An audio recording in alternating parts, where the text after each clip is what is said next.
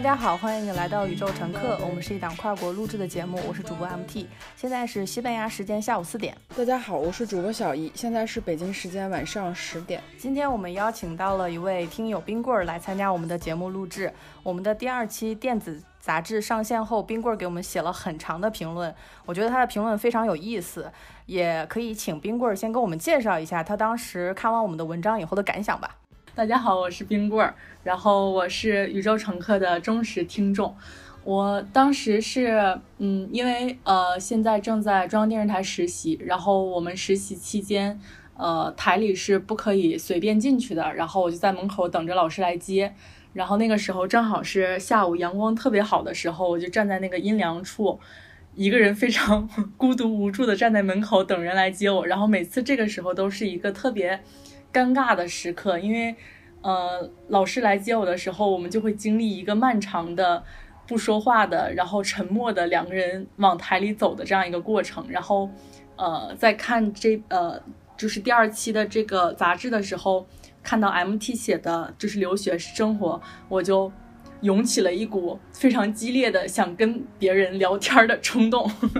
然后呢，呃，我就在就是看完这篇就是文章之后。尝试着跟呃组里的老师们呃打了招呼，然后算是也算是开了个头吧，我觉得还还挺好的，至少我的心情很不错。然后呢，因为这两篇文章对我来说，呃，又是一个让我觉得情绪起伏很大的，就是小姨的文章又看得我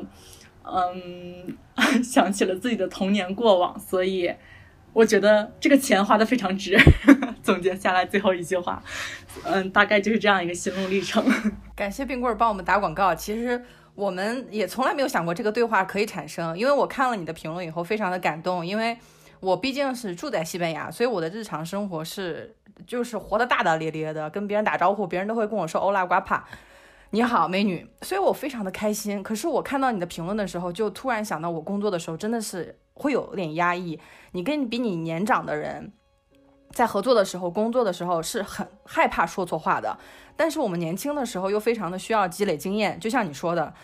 一个重要的台里，连实习生自己都没有办法进去，一定要等老师接。这个权责的一个界限就告诉你，你没有资格自己去进门。我在工作那几年，经常会感到一种我还不够格，我做的永远不够好，我说的永远是错的。所以说我当时看到你写这个东西，我就跟小易说：“我说咱们请冰棍儿来聊一聊吧。”小易说：“可以啊，请吧。”我也特别觉得宇宙乘客是因为我们两个节目，我们没有跟任何公司合作，也没有跟任何的平台呀合作，所以我们特别自由。也至于今天的这个谈话。是我特别梦想的一种状态，就是打开录音键的时候，我完全不知道今天会说些什么。我就就是觉得这个，嗯，我呃在那个爱发店上收到了就是 MTGO 的邀请，然后我当时就有一种热血上头的心情，我就特别想就是答应。然后答应完了之后，昨天和今天就一直都没有睡好觉，特别的紧张，然后以至于刚刚我还去。楼下的便利蜂买了一瓶酒，上来先 先先灌了一瓶酒，然后在刚刚等待的过程中就有一点犯犯困，然后现在就状态很好。我觉得，嗯，我之前，哎呀，我话匣子打开了，因为我有点喝多了。我之前看，就是我有听一个别的，就是 UP 主，就是我很喜欢的人，然后也是在听播客，然后他呢就是说，呃。比如说他在网上微博上发一个什么东西，然后底下如果有粉丝评论，他如果回复的话呢，就这个粉丝就会很激动，就是说天呐，你居然回复我了，然后就让他有一种就是隔阂感，就是这还是属于一个他发他的内容，然后他自己创作的内容，然后下面的粉丝朋友们是在自嗨的状态，他只是需要把这个话说出来，然后他不期待一个回复，我就是觉得。嗯，宇宙乘客就是没有给我这种感觉，我就是觉得收到回复也挺正常的。然后呢，呃，虽然说还是会很紧张，但是我中间几度想要就是找一个借口把这个给推掉了，就是那种社恐社恐患者，就是找一个借口，比如说我明天有事儿，然后临时把这个推掉，然后说呃这次是因为时间关系，所以不能不能来参加录制。但是几次我又。强行把这个想法遏制下去了，因为我觉得都已经听了这么久的宇宙乘客，我就是应该，嗯，怎么着都得 fake it until make it，就是有有这种自信和就是轻装上阵，然后怎么着也要撑着把它录下来。然后现在觉得感觉很好。我今天在外面，因为我今天一整天都在外面参加朋友一个活动。我刚刚在回家的路上，我还在想，我说冰棍会不会紧张呀？呃，就是我脑中的确是闪过这样一个念头，有就是当我骑车快回快到家的一个某个瞬间，我突然想起来，哦，我因为我看了一眼表，因为表已经九点大概九点半了，我想啊，冰棍会不会紧张呀？但是那个念头闪过以后，我就忘掉了。嗯，你说到那个，就是啊，这个人怎么回复我？的评论了这件事情，其实我在没有做播客之前，非常非常沉迷于微博。我在微博上就是关注了很多人，我觉得啊，他们真的活得真好。有的时候我会在评论下面去发表我对他们的喜爱，就十分有。九点五分都是没有任何回复的。那有的时候有回复，还是因为呃，可能博主发了一个什么求救帖，或者是那种让大家出主意那种帖子，他看到他可能还会回复你。当时我的感受就觉得啊，他回复我，我真开心。自从我开始录节目之后，基本上每个评论我我们应该都会回的，就是如果不回的话，也会点一个赞。其实我在做这样的行为的时候，我是默认为，但凡留言的人，可能都希望得到。回复或者是一个点赞，然后让别人知道我看到你的留言。所以，当我开始做这个播客的时候，我就会发现，其实当一个播客，或者是当一个博主，或者是呃当一个主播，没什么了不起的，就是大家都是一样的人，就是。就是普普通的，只不过就是比如说，这个播客就像一个工作一样，你做这个工作，我也做那个工作，那这两个工作其实是没有任何区别的，只不过就是说我们这个工作可能就被更多人看到了。归根结底，它就是一个很普通的一个事情，呃，所以我我就会发现，就是没有必要说，哎，这个东西看到了，然后觉得啊不回了，就是我觉得能回就回嘛，那看到就回嘛，就是如果又不占用自己时间，然后又不痴迷于回评论，又不怎样，哦，我觉得这是。是件很正常的事情，既不要把它太当回事儿，然后又觉得这个东西其实也没有什么了不起的，对吧？啊，播客就是一个很随意的事情嘛，我我觉得。冰棍儿其实录着录着就知道，因为像表达欲很强的人，特别上次琪琪，我们刚开始录的时候也很紧张，录到后面都是抢话状态，这个麦你不抢就没有了。而且一期节目就短短的四五十分钟，其实是一个很珍贵的表达机会。我跟冰棍儿在评论区里聊的时候。我们聊的很多，因为能量飞船是一个付费的杂志，我们没有把它免费的放出去的原因，是因为我们对这个内容不是特别自信，因为我们会写的特别偏激，会写的特别的主观，这在互联网上肯定会引起很多的骂声。但是我们还是想分享出来，是相信有可能会被比较在乎的人看到，而且我也相信，我也是从以前实习生啊工作过来的，我把一些工作呀、留学的东西写一写，有可能会给。后面的人一些建议，告诉他啊，有这样的一条路你可以走。我跟冰棍在聊天的时候，我发现他当时是在学工科，但是大学毕业以后考研拐了一个专业，但是他今年年末也要出国了。而且我当时问他，我说你现在实习嘛，有导演，我说你将来会喜欢做导演吗？他说对，他说我将来会往环保和动物保护纪录片的方向去走，希望自己出去以后可以真正的脱去胆怯。当一个彻彻底底的活泼分子，贯彻 MT 逛公园练口语的精神。我当时看到以后特别的感动，因为每个人听播客看到的东西都是不一样的。有些人看播客听播客，他说啊，这个练口语的这个方法挺好的，我下次也要去公园。但有些人也说，哎，我觉得特别焦虑，或者是我没有听到干货。有很多人说，我从你们的节目里面听到了能量，其实这也是我一直在最近发现的一个问题。我会发现，你看到的那些能量本来就是属于你的，你只不过是通过播客这个镜子看到了你自己想看到的东西。如果你自己有想法，有一些冲劲儿，或者是准备要去做什么，你不需要我们在播客里面说，你也会主动去做的。所以说，冰棍儿的回复给了我很大的快乐，这也是为什么我当时就跟小鱼说，我说我想邀请冰棍儿，你同不同意吧？小鱼说同意，于是我们今天的对话就开始了。冰棍儿，你要不要讲一下你工科学了四年，你怎么鼓起勇气考研也要跨一个专业的？因为学工科实在是太痛苦了。就是我，我本科学的是建筑电气与智能化。就是现在，如果有人问我说，那你们到底是学什么的呢？我就是说我不知道。就就是它大概就是一些供配电呀，然后 PLC 呀。单片机啊这些东西，然后我学这个也是因为我爸要求我要学这个，嗯，就是学好数理化，然后走遍天下都不怕的那种。然后我是因为，嗯，上大学的时候，其实还处于一个比较迷茫，就是还是不知道以后要干嘛这个阶段。我觉得当时大部分的同龄人就是都是这个阶段，但是大家就也很安之若素的就这样下来了。但是毕业的时候就有一个很严重的问题，就是因为找不到工作，女生就是在这个领域。找不到工作，嗯，我我爸爸的意思就是说，既然找不到工作，我们就考公务员，然后就我就绝对不可以，我一定要自己想一个我想做的事情。然后那个时候其实是因为就是看了柴静的《看见》嘛，然后就很想当调查记者，就很想当战地记者，就是有那种那种冲动，然后我就想自己考研吧，嗯，然后后来也是因为一些就是众所周知的原因，我觉得调查记者。我也当不了，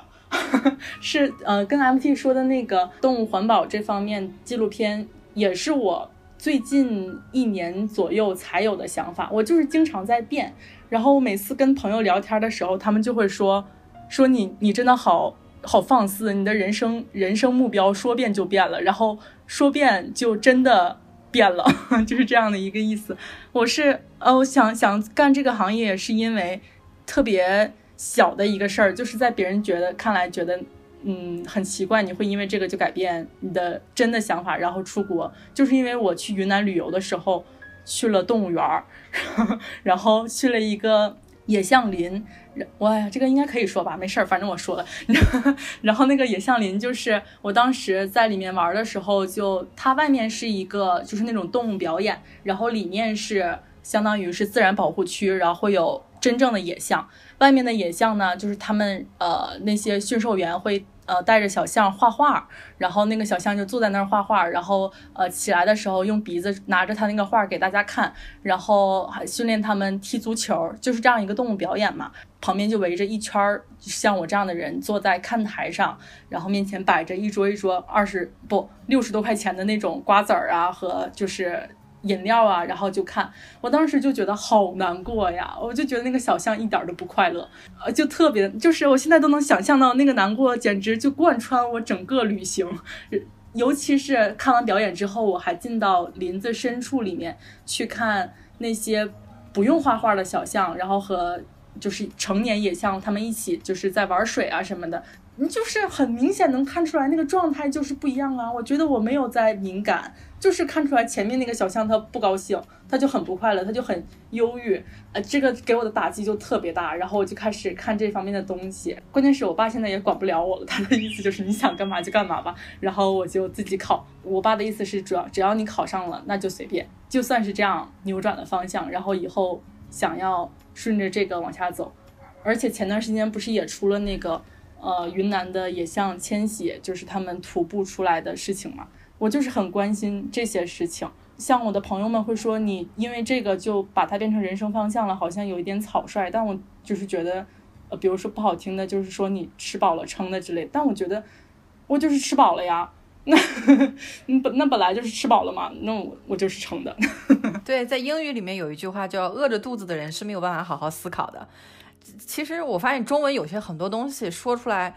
比如说你说吃饱了撑的那种做的一个决定，那你其实吃饱了才能更好的思考呀。还有什么眼里不揉沙子，那谁的眼里能揉沙子呢？呃，很多话，特别是我现在呃在学第二门语言的时候，就会觉得我说什么东西，小姨给我发什么什么词儿，我就说，哎，这个词儿英语怎么没有？我怎么想不明白？我用中文想不明白的时候，就会觉得自己很蠢。但是我如果我用英语想不明白，我就会觉得啊，这是这个这个问题里面本身有问题，所以我会多去寻找一些资料，多去把它反思一下，不会说我在中文文里面，我感觉我在学中文的过程中一直是跪着的状态，中文总是在告诉我你太幼稚了，你太冲动了，你太怎么怎么样。但是我今天上午跟我的西班牙朋友交换了二十分钟的语言，我跟他说啊，就是说西班牙语，他就说。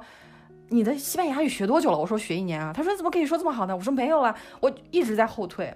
比如说，我发现我在去邀请的时候，我也很忐忑，因为感觉特别的冒失。你怎么可以这么迅速的去邀请你的听友来录节目？而且我发现有的时候网络环境，特别是因为我很喜欢纳豆奶奶嘛。她之前发生过一个事情，她去上了一个平台，解释了一件事情，但是被平台骂说她来做营销，后来她就消号了。我后来在想，为什么我们的平台不鼓励大家说话？因为你把话说开了，彼此才会更有理解，而永远都是堵住谁谁谁的嘴。这样的一种方式，所以我会想，我也是在走一步看一步。这件事儿我之前也没有做过，但是我会认为我跟小姨的这种连接，是因为我们特别的自由。我们做杂志这件事情，刚开始说是希望能写一些东西，能够以音频不一样的方式，用文字把一些东西写出来。而我也震惊了，是小姨写了童年故事，她把它写了 Part 一、Part 二、Part 三。写了三个童年的故事，我我们两个认识很多年，但是我们从来没有聊过这个问题，他也不跟我讲，我们俩也没有在播客里面说，哎，我们今天聊一个童年吧，这些故事就渐渐埋起来了。但是我发现文字这种方式，它还能给一个机会，是把跟音频做互补，因为音频我们聊的都是比较开心的事情，或者假装开心，假装有想法，但是我们在写作的时候就会发现，写作真的很难，你想把你的想法换成一个句子。其实是需要挺大的功夫的。小易前两天发了一条微博，他就说，呃，要写那些你一定很在乎的东西。如果你写那些你不写出来就没有办法呼吸的事情。这本他写的这个评论是在《巴黎评论》女性作家访谈里面，作家格雷斯佩雷说的，说最好的训练就是读和写，不管你读什么，写一个写什么。那我其实也很想加一个，就是你要说话，就是我们女孩说话说的太少了。我我比如说我邀请你，你还。在犹豫，你说我要取消掉？你知道我邀请男孩子，他都是上来就要跟我要钱的，就说录一期节目要多少钱，所以我非常开心有你来，真的是特别开心的一个聊天的过程。说到那个写作的事情，其实我真的是很久很久不太写去写这么长的，因为我们每期的电子杂志基本上就是人均要至少五千字左右，然后两个人合到一起。大概是一万字左右。嗯，MT 其实他提醒我，因为我平时还要工作嘛，所以他提醒我说，哎，这个月的杂志要小，我们每个人大概要写五千字。我还信誓旦旦我说没有问题，完全没有问题。我想五千字蛮少的，我感觉五千字也就 Word 可能就几页吧。然后这事儿我就真的觉得它是件很简单的事情。那当我真正去写的时候，我看了一下 MT，因为 MT 已经写好了，他发给我的那个文档。然后我看了一下，哟，怎么五千字，怎么这么多页呀？然后我在自己想的时候，我就突然不知道写什么。就是当你把这个写作的事情当成一个命题作文的时候，当成一个任务的时候，你就会处处充满了那种各种压力，因为你觉得。这件事情是被被别人注视的，就突然有了一种应试应试教育的感觉。我当时真的是，我当时真的不知道要写什么，我总想把我一些想一些想法写出来，但是就由由又由于看的太多，写的太少。所以就是很多事情都很琐碎。其实大家在读那个电子杂志的时候，就能够很明显的感觉到，MT 的文字其实是一大段一大段一大段，而我的文字不仅分成了三趴，而且每一趴大概就是几行字就是一段，几行字就是一段。其实写作难的，它并不是写作这个本身，而是你需要把你的思考跟你的你的想法沉淀出来，那个逻辑思维整个的一个沉淀的一个结果，并不是说我想写什么就写什么。为什么说我们有时候看一些书的时候，觉得这书特无？聊，或者是就就觉得这个书，呃，就像流水账一样。其实我最近买了一本书，就是关于巴基斯坦的一本书，而且这个书还是国家支持的一个项目，是国家资助这两个人去巴基斯坦的一个一个游，算是一个游记，或者是一一个文化的一个一个展示。但是这篇文章我看不出任何的。文笔的那种优美，或者是图片拍的也不是怎么也不怎么好看，排版也不好，就是我就会发现，其实写作这件事情它还是有一定难度的。就当我自己在写的时候，我就看那个字啊，我就我觉得我写了好多了，怎么才两千多个字？我当时真的头都大了。然后我在写完的时候，我还跟 MT 说，我说我实在是凑不够五千字啊，我就说我必须要真诚的面对你，我说我就能我就只能写这些东西了。然后我在写这些东西的时候，我有崩溃。大哭过很多次，因为我奶奶已经去世很久很久很久很久了。我基本上就在日常生活里根本就不会去想她。我记得，呃，很多年前我父母还有跟我亲戚在一起吃饭的时候，当时好像是我忘记是是一个，反正是我们国家一个非常非常大的一个灾害，当时死了很多年轻的人。然后我叔叔就说说，如果死的都不是孩子，而是父母的话，会更好一点。他说。再大的痛苦，孩子过了一年，过了两年，孩子就就忘掉了。就是说，这些痛苦就会慢慢消失，至少孩子还可能还可以继续的成长，然后长大成人。那如果死的都是孩子的话，留下了父母，年纪都大了嘛？那当然还是希望孩子能够活着。所以我当时就是在写这些东西的时候，我就所有的回忆又在回回忆起来的时候，就觉得很痛苦。你就也能够展示到，就是想到。你现在的这个样子，其实是跟你小时候，或者是跟你一路走来所有经历的人，包括那些经历的事物是非常有关系的。嗯，我在那个杂志里面也写到我妹妹，就是我妹妹是跟我完全不一样的人，是因为她的成长环境是跟我爸妈一起生成长的，就是我爸妈本身就是一个不是很爱说话的人，情感表达也非常非常的局限，他们就是不会表达自己的感情。我从小也没有被我父母宠过，因为他们也不会宠我，就是我是不能撒娇的，我是一个从小都不会撒娇的人，所以我所以这些东西就会让就在写的时候只只能哭，因为你。非常非常真实的去面对你自己的感受，你因为你要写的非常真实，就是我没有办法写假的东西。一旦是把这些很真实的想法写出来的时候，你除了哭，你没有别的。就我在写的时候，其实有停过很多次，就没有办法写下去，因为太痛苦了。对，因为我是看到冰棍儿当时的评论嘛，因为我们写的是两组两个专栏，其实我写的是留学，他写的是童年。我们因为是自己的文章，所以就可以非常任性的就这么发了，无所谓。但是我也确实想过。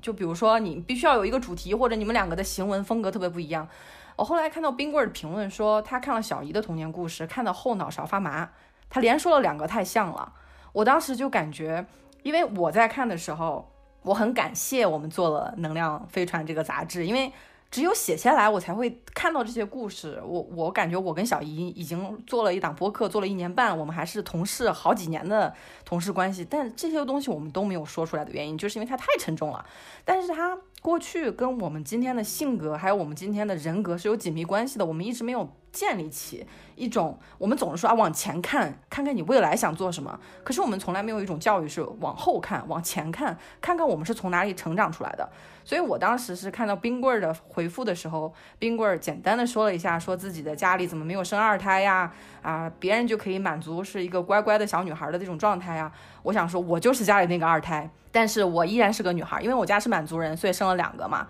我的名字是给一个男孩准备的，因为当时 B 超说是男孩，我出生了以后这个名字就没有改，我就用了这个名字。我多年以来都拒绝去思考这件事情，我拒绝去思考说啊，我的名字是一个是一个男孩的名字，比如说像。啊，小 S 徐熙娣就希望下面是一个弟弟啊，他的小名叫婷婷，就是说停止生女儿的意思。我们社会中有太多这种重男轻女的状态，我不是说我们不想面对就可以不面对的，不是说我们假装坚强，假装平时不想它就不存在了。当时冰棍儿说啊，他他自己也想说，要不我生一个怎么怎么地。他说我太不快乐了，我觉得是非常非常有勇气的，在一个评论里面说自己也面临着这样的问题，所以我觉得冰棍儿。你面临的问题可能不是一个单独的问题，可能我们很多这一辈儿啊，或者是这两辈儿人都可能在纠结，但是我们从来没有把这些想法分享出来，因为我们觉得自己的情绪是不值得言说的。是的，我我记得，嗯，哎，我看我看小鱼的那篇文章的时候，我当时就我就也也也就是有点绷不住，然后因为我已经就是进到办公室里了，然后。我就努力镇定，然后坐在那里打评论。但是我脑子里想到的就是，呃，前几天我跟我室友聊天的时候，她就她就是那种很会表达自己感情的女孩。然后她问我说：“我是你的好朋友吗？”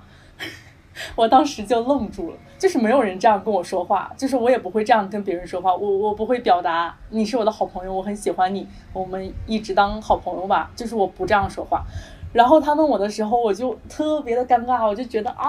嗯，就是要要社死了。然后我就非常认真严肃的给他解释，就是对我来说，好朋友的定义是什么。然后他就很生，他就很生气。然后我们两个就一直聊天，聊到了半夜四点，聊到后面，聊到最后，他仍然在纠结，说那我到底是你的好朋友吗？我说我的人生里一共就只有几个好朋友，然后他们都是很长很长时间的之类的。他说：“你说是就好了，你说是我们可能早就睡着了。”现在，我就在想这到底是怎么回事儿。然后我就是到现在这个年龄了，就是有一点开始不会，嗯，因为不会表达感情，所以生活中有很多的问题出现。他就跟我聊的时候就。就聊到这个事情，我觉得这样确实也不好。就是我把什么事情，我之前看有文章说你不能把什么事情都归结到你的原生家庭，但是我也想不到其他的原因。就是我觉得我就是那种从小我爸就不会让我有，他不会让我有自作多情的这种情绪。比如说我说你给我洗一个苹果，他就说你自己去洗。我可能小的时候会耍赖，我说那我不吃了。他说你爱吃不吃，你你以为你是谁呀？就是这样的。然后我就我就一下就愣在那里。然后后来到现在为止，我的朋友们就都说我是一个很少向别人请求帮助的人，不跟他们表达情感。怎么说呢？我觉得。可能也是因为就是习惯里，他们觉得小的时候他就觉得你应该是一个跟他性格一样的人，他也不会表达感情，所以他这样对待你，让你也变成了这样一个小孩儿，然后到现在变成一个别别扭扭的。人家问你我是不是你好朋友的时候，我都不敢，就是去想这个问题，我不想跟他有那种很亲密的沟通，就是他会逃避。这种问问题的人，我我突然又想到一个问题，就是，呃，我十七岁的时候就自己一个人去北京学美术。作为一个十七岁，当时我还在上，应该是上高二吧，应该我忘上高二不是十六岁就十七岁，反正忘记了，反正不重要。那时候其实已经很小，你想，你如果是高二的话，从山东的一个一个是独自一个人去北京学画画，而且我爸让我做的是那种从我们山东去北京的那种。嗯，大巴车就是那种晚上走，然后白天到的那种大巴车。我不知道他是怎么放心让我一个人就是背着行李去的。但是我记得特当时特清楚的就是我爸跟我的跟我的亲戚说说，就说我啊，说说那个谁谁谁，你只要给他钱。嗯，她就在哪在哪都可以活得很好，就是一个很独立的女孩。这句话我也跟很多朋友说过，我说我一直都很独立。但是刚刚，呃，冰棍在聊的时候，我就突然想到这个问题，就是我爸为什么这么说？我爸为什么说给我钱，我在哪都可以活得很好？是因为他们从小都没有照顾我，因为太忙了。然后他们给我唯一的唯一的做法就是给我钱。每天早晨在床头给我留五十块钱，说你想吃什么自己去买，因为他们太忙了，因为他们平常好像早晨六七点就走了，然后下午可能四五点才回来，他我的一天都是空白的。他们比如说会给我留下钱，比如说如果让我要让我去买菜，或者说买一些鸡蛋什么之类的，就多给我留。如果说呃不需要我去买一些东西什么之类的，他就给我把饭钱留好。每个清晨，我妈都会去我的房间说。呃，闺女，我把钱放在你的桌子上了，然后你想吃什么就去买什么。所以我刚刚突然想到，我爸为什么那么说，是因为他们从小就这么对我的，就是留下钱，你想吃什么就做什么，你想吃什么买什么。所以他就会在我长大以后，他就会说，你只要给他钱，他在哪都活得很好。嗯，但是我没有别的办法，是因为你们从小就这么对我的呀。所以我就突然想到这个事情，就是原生家庭它可能不是最大的一个归因，但是它一定会影响到你现在。很多的情绪、情感的表达，然后以及爱人的方式、对付别人的方式、欺负别人的方式，以及恨一个人的方式，一定都在能够在你原生家庭里找到影子。那这个影子可能不是决定性的，但是它一定会有过多或或多或少的参与，或是直接影响。这这些问题我刚刚想到，就是如果我们不聊，或者是我们不写这个文章，就没有这个留言，没有这个留言就没有这档播客，没有刚刚这个对话，我就想就想不到这个问题，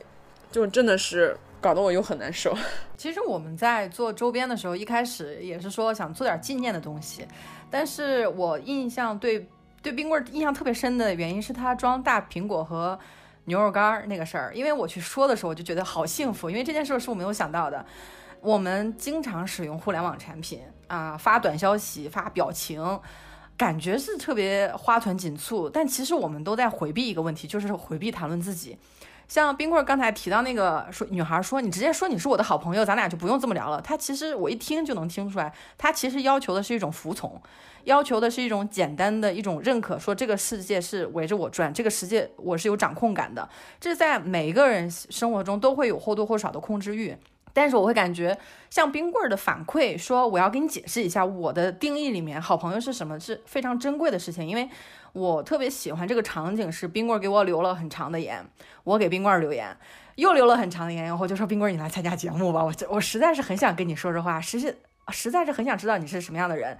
然后后来。我发现你的感知，因为你在说话的时候，你还会说自己抨击自己，说啊，你是不是吃饱撑啊，或者是你是闲的。但其实我我不会这样去认为，我会认为这是非常珍贵的、非常勇气，而且是诚实的面对自我的人才会这么去做。你要是换我，我要稍微虚伪一点或者老成一点，我工作经验这么多年了，你是我好朋友，当然是了，大家都是好朋友，场面话谁不会说呢？但是说多了场面话，对我们自身是有伤害的，这是我之前不知道的事情。我之前也是说有讨好型的人格，比如说我逃避冲突啊。或者是我去经常取悦别人，可是后来我跟小姨在沟通的时候，小姨一开始是直接就把我推出去的，说你不能这这么老让人家占你便宜，怎么怎么样。所以说你有的时候可能说感觉，哎，小姨有的时候说话可能说她是一个比较有有感情的时候，但是她有非常非常有勇气的时候，我们两个都。以前都没有聊过说女性友谊这件事情，因为我们看的所有电视剧都是大奶手撕小三。你去看到所有的女性，包括做了十六年皇帝的吕后啊，也是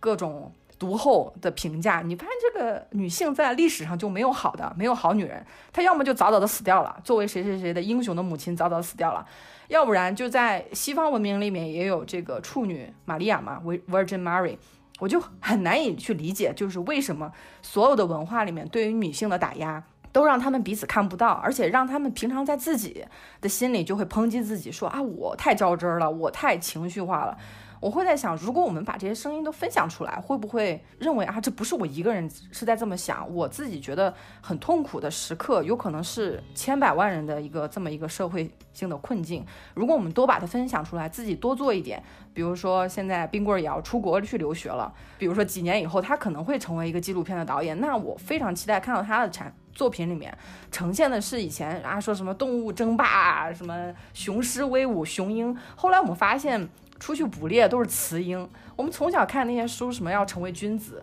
后来发现我们是个女人，就没有办法成为君子。我们的教科书也需要改，我们的性教育也需要提升，我们的纪录片也有非常多，比如说你要关爱小象啊，还有。不要去摧残动物与满足这个旅游业，我我会认为现在有非常非常多课题是非常需要女性视角的，男性视角就说啊你太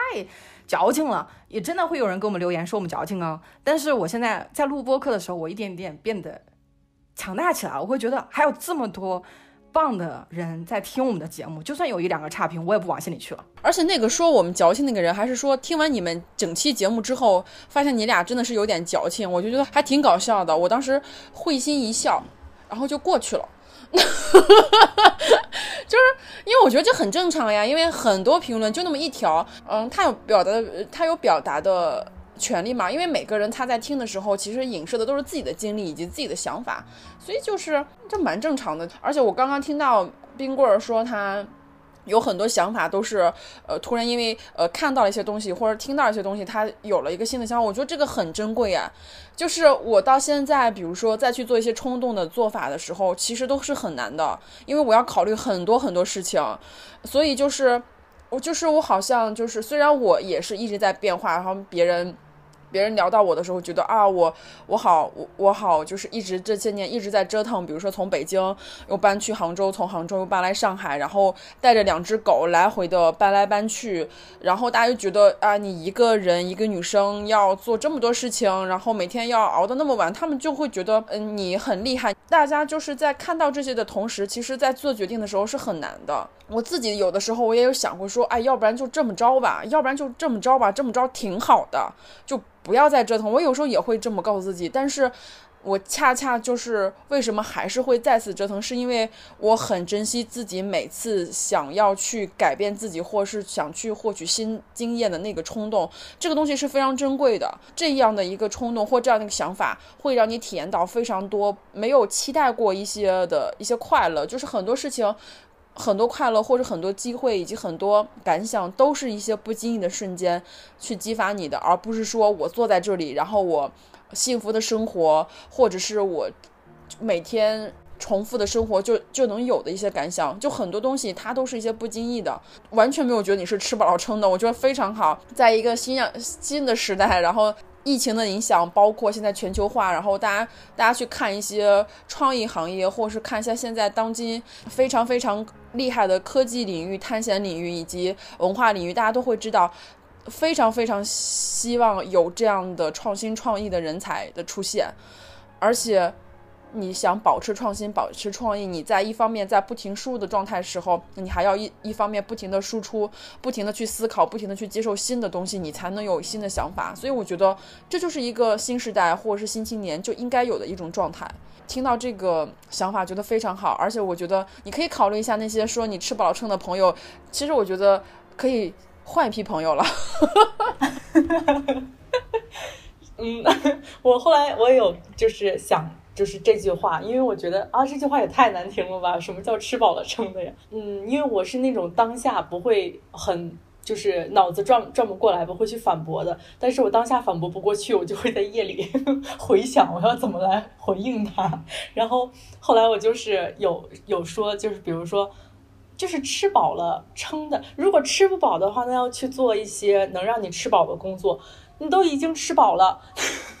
你为什么还要一直吃呢？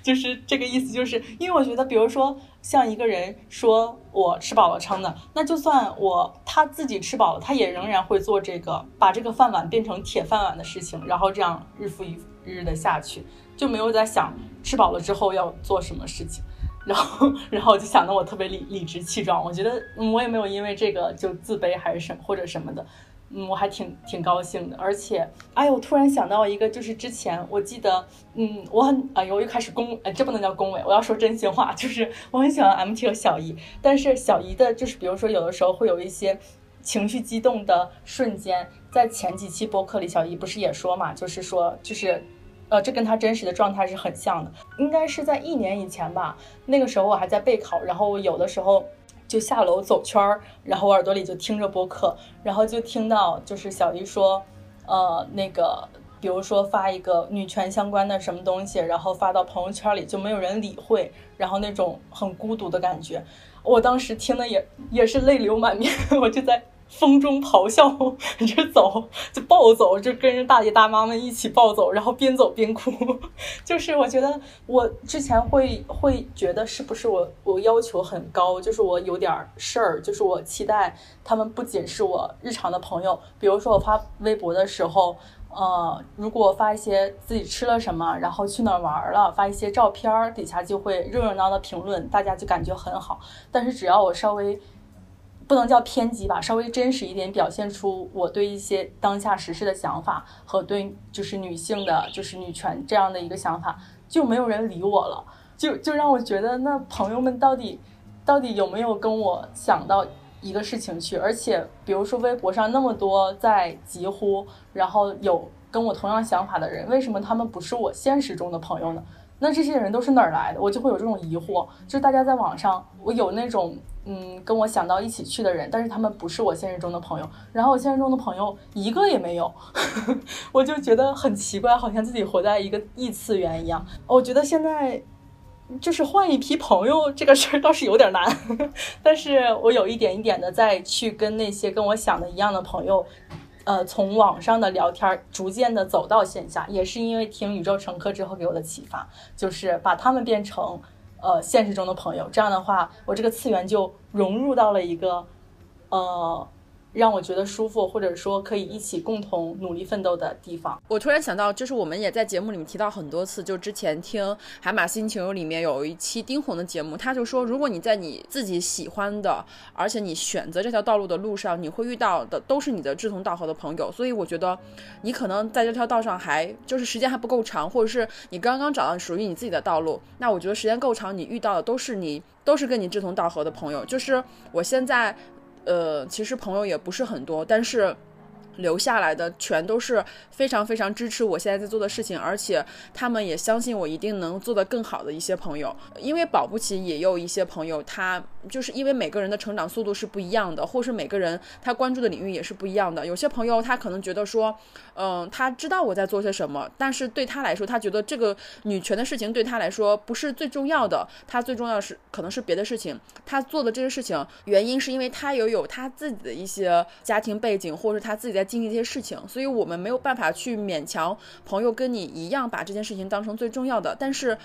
他绝对不会说你做这件事情没有任何价值。他们给到我的全都是鼓励跟支持，所以我觉得这个是很重要的。就是我们不要求我们所有的朋友都跟我们的步伐一致，或者是频率一致，但是所有的朋友一定是要互相帮忙、互相支持、互相希望对方过越过越好。我之前很少跟朋友说爱你，本身也没有把这个女性友谊或者是看得非常非常重要。我总觉得也，我觉得这这种冷淡或是这种不信任，也是可能跟我的家庭有关系，因为我从小没有生长在一个表达爱的一个环境里面，我不会撒娇，我也不喜欢去麻烦别人。我每次小小学的时候或者初中的时候去朋友家吃饭或者去同学家吃饭，都是要被我爸妈严令责止的。我爸妈说你不要去别人家给别人添麻烦，但是人家的父母已经非常非常已经邀请过我很多次，因为对他们来说，好客或者是嗯就是这种待人之道是非常正常的。但是我的父母又非常非常喜欢招待别的朋友来我们家里，但是他不允许我去别人家里，他觉得我去别人家里是。造成极大麻烦，但是他们又很喜欢邀请别人来我们家里，所以我觉得这是一个很矛盾的，就导致我现在就有的时候不会表达情感，但是我现在，呃，就是经过了这样的一轮思考或者想法以后，而且经过了一些很很很困难的事情之后，我才发现，那到最后帮助我的，然后无条件信任我的人，都是我身边这些女性朋友。所以我就会发现，我要，我要，就是，我是真的，就是通过一些事情才能够真正了解到，就是彼此是还是有爱的，就是我才能够放下自己心里那种抵触，或者是放了现放下心里那种不自在，或者是觉得说表达爱是一件很矫情的事情，因为我们从小就会觉得说，如果你表达太多，你就是太矫情，你想法太多，你太矫情了，你你怎么看见东西就会哭啊？你你真的想太多了，你怎么？这么矫情，一直就是我们是不允许表达自己的情感的，不能让别人看到我们的脆弱。如果别人看到我们的脆弱，我们就要受欺负，会被别人骗。就是我是这样的，我是在这样的环境里面长大的，所以就当。当你真正去探索这个世界，当你自己去思考的时候，不去考虑别人想法的时候，你会发现很多真实的情感它是会自然流露的，不需要说你刻意的寻找。很多人，你慢慢慢慢，你只要在正确的道路上，你们总总归是可以遇见的。所以我觉得这个事情很重要。但是这些这些事情要伴随着一些思考跟一些可能会有一些不太开心的事情发生，才能够慢慢慢慢。走到现在，但是我们又希望通过播客，不想让大家去经历太多痛苦的事情，因为有的时候说，哎呀，什么吃苦是福啊，然后苦尽甘来呀，有时候其实我我并不是很赞同这件事事情，苦就是苦，苦就是不不开心的，苦就是痛苦的，能不吃苦就不吃苦。所以我觉得就是，如果大家听到播客以后有一些想法，或者是有一些自己的感想，那就去做吧，不需要去考虑别人的别人想法。我。我我也我跟我们有一个听友，嗯，也是也是我们的听友，我们就经常在线下一起见面，就是去看看展，因为他今年九月份也要去英国留学了，他就在跟我讲，他前阵子就是其实是跟他的那个先跟他自己的 leader 离职，可能大家就会觉得说，呃，不安全，国外不安全怎么着，就是类似这样的一些言论，然后他。当他最近又去跟他老板提的时候，然后他老板也也没有阻拦他嘛，就是说尊重你的选择，但是可能国外就大家都会觉得说国外不安全，但是那些当你真正去跟那些在英国或者在美国、在欧洲生活的人去聊天的时候，你就会发现人家并没有不安全，就是说不安全都是国内的人，然后真正在那个地方生活的人其实觉得没有什么。没有什么关系，这就是我们平常看的新闻、看的微博，我们看到都是别的国家不好的地方，就包括他们在他们的国家里看到的也是关于中国不好的东西。所以这个事情只有你自己去了，你自己发现才会发现，你你看到的东西跟你听到的，跟你实际在那个地方感受到的是完全不一样的。所以不要让别人的想法，不要让别人的认知，不要让别人的那种局限性去压制你自己的想法，或者是压制你自己的未来。所以我觉得。就是你自己的想法是非常非常重要的，不管是对错，那都是你自己的，而不是说别人替你思考出来的。前两天刚跟小姨发了一个数据，我说咱们就看一条，看全球的人类的能够活的寿命，中国的数据是以七十六岁排名全球第五十三。你会觉得，哎，全球五十三，那是不是男性女性都一样？错，女性排名全八十。那八十全球寿命排名的是哪个国家呢？是沙特阿拉伯，相当于我们的女性只能排到八十。那中国男性能排到全球第几呢？全球四十，就是它超出了中国的平均水平线。啊，日本是全球第一，以八十六岁排第一。呃，美国这次疫情期呃期间，所有的人的寿命预期寿命降了一岁，但依然比中国多一岁。呃，西班牙是排名全球第四。我跟小姨去聊这些事情的时候，小姨我因为我跟小姨平常交量交换大量的信息，但是都存在于我们两个的微信的窗口里。这次写杂志也是说，我们两个月以前，呃，之前跟一个出版社聊了一下，但是他对方的回复说我们的内容太有时效性。不适合出出版，那我就很沮丧了。小姨说没事儿，我们办一份杂志。冰棍给我们的留言说，哎，说我好久没听播客，你们居然还搞了杂志，好棒呀！说感觉我每次生活陷入僵局或者是一些困扰的时候，拉我一把的声音。我看到冰棍的这个评论的时候，我想说你的这个评论才是拉了我一把，因为你说你给我们两个一人给了一大段评论嘛，然后你第一句话就说。哎呀，说太多。我说，为什么女生永远在抱歉？为什么我们跟麦克风的距离这么远？为什么我们在说话的时候要不停的去说我说的不对，我说的太多了，我说完了。我们要鼓起勇气去说，不要把麦克风让出去，而且做。能量飞船这个电子杂志，说实话是有点压力的，因为我也不想写。我现在有很多时间花在写西班学西班牙语啊什么。但是我为什么逼着小姨和逼着我自己都去写呢？是因为我看到费兰特他关于女性写作说了一段话，他说一个写作的女性，她唯一应该考虑的事情就是把自己所了解的、体会的东西讲述出来，无论美丑，无论有没有矛盾，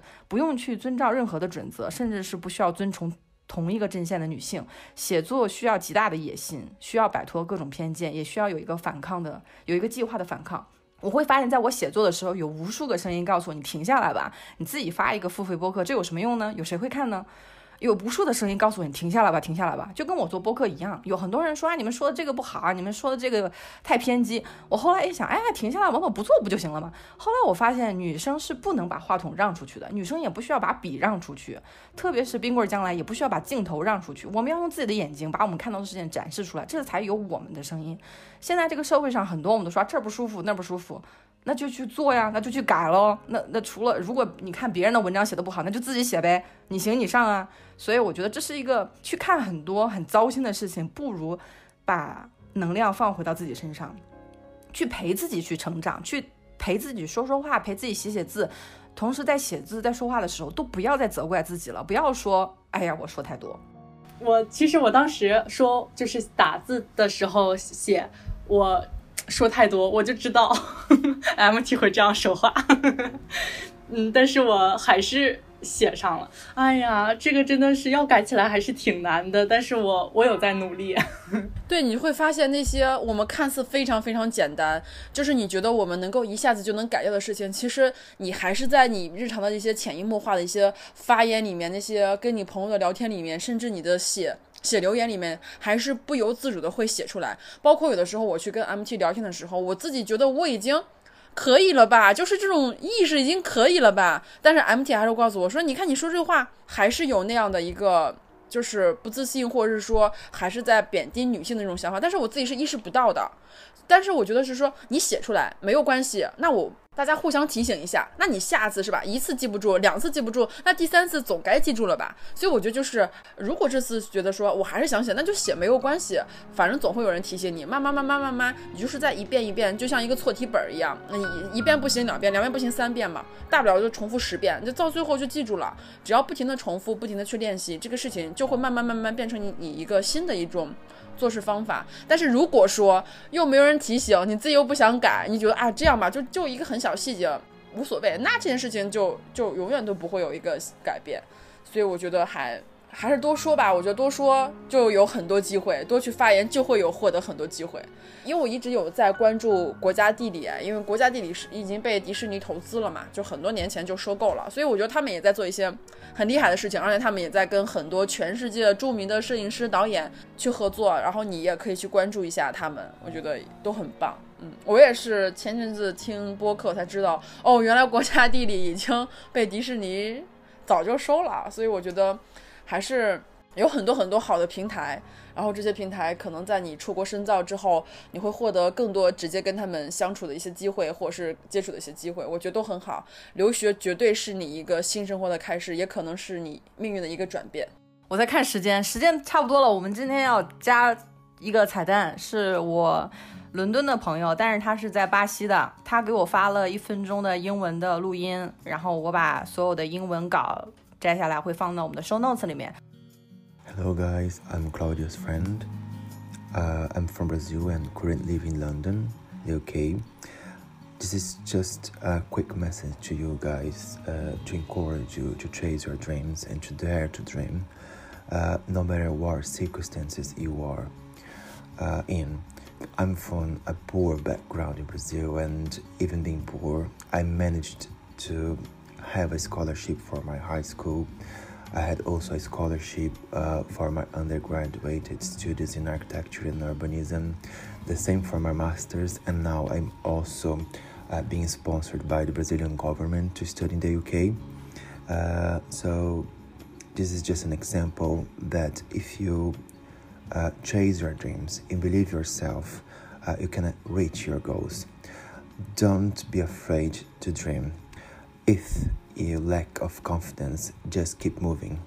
As you reach your goals, you're gonna build up your self confidence. So keep moving, guys. Uh, I wish you the best of the luck and keep. Um,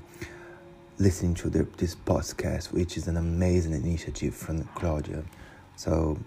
yeah, that's it. Bye bye, guys. 大家好，我是 MT 的朋友，我来自巴西，目前住在英国伦敦。这只是一个简短的信息，鼓励你们去追逐梦想，也敢于去做梦。无论你在什么情况下，我来自一个巴西的贫困家庭，非常穷，但我很幸运的在我的高中获得了奖学金，后来我也拿到了本科奖学金，从建筑和城市规划系毕业。我的硕士也是一样。现在我正在接受巴西政府的赞助，在英国读读博士。所以这只是一个小小的例子。如果你追逐你的梦想，并相信你自己，你就可以实现你的目标。不要害怕做梦。如果你缺乏信心，请继续前行。当你到达目标的时候，你将会重建自己的信心。所以继续前行。祝你好运，并希望你继续收听这个播客，因为这是宇宙乘客一项了不起的倡议。所以先这样。我一开始跟我的朋友说的时候，没想让他给我打广告。我说你把你的故事挺励志的说出来给给大家分享一下。我跟他在伦敦的时候，就是我之前在节目里提到的一米九的大个儿。我在遇到他之前，晚上我是不敢去伦敦的，不敢去伦敦的夜景啊，或者是因为我脑子里也有一个信息啊，不安全，我应该待在家里。但是跟他接触了以后，他是学建筑的。我们半夜九点多出门，然后到十二点在泰特美术馆前面，居然听到了有一个男生在拉小提琴。我们半夜十二点，然后看着天上的明月，听他在拉小提琴的时候，因为没有什么人，我们就还跟他简单聊了一下。他说他是音乐学院的学生，然后晚上在这边一边练琴一边攒点钱。我会发现我在跟。我的巴西同学 Fabio 去聊天的时候，我不是每个人的后面都特别光鲜啊。去留学，有的时候你也要注意一些奖学金的信息。他特别重要的一点是他不管是打工也好，还是攒钱也好，他一直很想去研究这个城市的建筑和规划的一些信息。包括他给我看一些城市一些建筑的时候，他总是跟我说一些我完全没有看到的信息。我会觉得留学它大大的改变了我，就是让我敢于去交朋友了。我以前就特别害羞，就除非你特别黏着我，或者是像小姨，我们两个办公桌都在一起，我们啊下班然后去喝杯咖啡，去聊聊天。我会发现我的生活的圈也放的特别小，以至于我在有一些情绪上来的时候钻牛角尖。就像小姨说的，换朋友非常有必要。那我前一段时间也是。跟小姨说，我说我看了《万历十五年》，还在北京的时候，我就自己骑了车去了景山，去感受整个故宫。但是我跟我另外一个朋友说了以后，他说你怎么这么矫情啊？你怎么这么形式主义啊？我跟小姨说，绝交是我最后的体面。我本来以为小姨说啊，你别那么太太认真了，但是小姨给我回了两个英文单词，叫 good job，叫干得好。我会发现，我以前有很多决定，我做了以后都很忐忑，我会觉得我我因为这件事儿跟一个朋友绝交，我是不是太？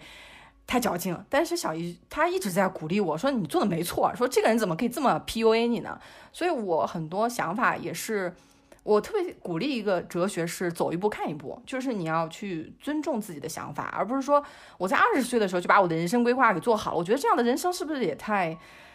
太按部就班了一点，就是说我们现在每一年都会有新的应用出来，每一年都会有新的科技出来。你像前几年我还在北京上班，现在已经开始在读人类学的博士，这都不是计划出来的，但是感觉会在这个陪伴的过程中，一点一点对自己之前很怀疑的事情，渐渐的不怀疑了。所以还是非常鼓励大家去尊重自己的感受，不用。抨击自己，哪怕你把你的愤怒外化去攻击这个社会，都比攻击自己强。对，我觉得路就是一步一步开垦出来的，绝对没有说我站在这个路口，我就知道接下来这条路到底是康庄大道还是崎岖不平的。你只有一步一步的往前走，不停的去发掘，你才知道最后才能够走出你自己的一个活法。没有一条路是提前为你修好的。加油吧，大家！对了，就是刚刚提到，因为呃，因为那个冰棍要留学嘛，我们之前在前几期节目我也提到过，有一个公益组织，是我朋友现在在办一个公益组织。我们我稍后会把那个公益组织再次的写到我们的 show notes 里面。它是给第一代大学生提供出国留学的机会，就比如说你的父母没有上过大学，然后你是第一代大学生，然后家庭条件不是很好，但是你如果有非常优异的成绩，或者是立志要出国读一个很好的学校的话，呃，你们可以去联系那个公益组织，也许会得到更多的帮助，因为他们一直在做这个事情，帮助第一代贫困的大学生出国深造。然后大学基本上都是很好的，像斯坦福啊，然后哈佛这样的学校。如果你好好学习，然后又想获得这样的出国机会，大家可以去关注那个公益组织。我相信，我希望有更多更多。在持续学习、持续做教育的孩子们，可以获得更好的知识，以及得到更好的一些见识。好，那我们哎，冰棍儿，你也给大家说一句说几句呗。说完以后，我们就这期节目就结束了。嗯，我也觉得，嗯，怎么说呢？就是像呃，比如说从呃开始意识到这些问题开始，然后。有一些，比如说像宇宙乘客这样的播客，然后和我自己在网上看一些声音，就是觉得，啊，原来是一个很很别扭的，然后很冷硬的，就是一个小拳头，然后一点一点的有别人帮自己，然后也自己在努力的在掰开，然后变得更，呃，更柔软，也更更包容一些。我觉得这样这样挺好的，我就挺开心的，我就觉得活着真好。哎。有一个机会，我会我会觉得这是一个非常有珍贵的机会。假如说你能跟你的父母啊，或者是朋友说两句，你会给他们送出一个什么样的信号？我们我们在喜马拉雅可是超过了两百万收听的一个节目，所以说你有什么不敢在现实中跟他们说的话，也可以在节目里面跟他们说出来。呃，我妈妈是那种就是特别嘴硬的人，她就是呃呃特别不服输，就是如果你。你你表现的好像你你不爱我，那我一定表现的我更不在乎你的那种人。我希望对他们说，其实我是很爱他们的。然后，呃，我希望我们以后可以拥有更更健康的交流方式。然后，呃，我也希望，嗯，就是我我我肯定会自从自己开始，然后变得更主动说爱，然后更表现出我的关心。然后，我也希望可以得到一些回馈。听宇宙乘客，然后让我，呃，变得更自信了。然后也，就是其实我内心是一个活泼的人，但是我觉得把这种活泼外化，然后，呃，非常以善意的面孔去面对别人，然后收获一些意想不到的，呃，交流，就是人类的交流还是挺挺快乐的。就是人类的沟通和交流，是我觉得，呃，作为人类在这个世呃世界上，在这个星球上，比其他动物更高兴、更。厉害的一件事儿，然后也是更美妙的一件事儿，所以我，哎呀，我很高兴哈，就这样，没什么好说的了。哎，对了，还有一件事情，我们的我们的能量书签已经做好了，然后我们会在 show notes 里写出详细的售卖信息，希望大家支持，谢谢大家。嗯，啊，这这又是一期录完了以后，我们才想起来周边的事。我们也是做宇宙乘客的这一年中，有很多人说你们的金句，比如说生活是需要练习的，还有说要靠自己。我们后来就把这二十四句话印成了二十四款书签。啊，估计这期节目上线的时候，我们的新款书签就可以上线。之前所有买过我们阅读礼盒的朋友，因为我们阅读礼盒是一个月两本书嘛，如果你再次下单的话，我们会免费送你一份能量书签，作为之前所有支持过我们阅读礼盒的朋友们的一个小小的礼物。那这次就真的结束了啊，就先这么着，好，再见，再见。And I had a dream that someday I would just fly, fly away. And I always knew I couldn't stay. So I had a dream that I'd just fly away.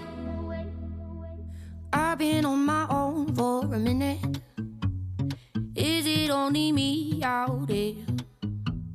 Searching for the place to begin it. Is it me? Is it you? Is it fear?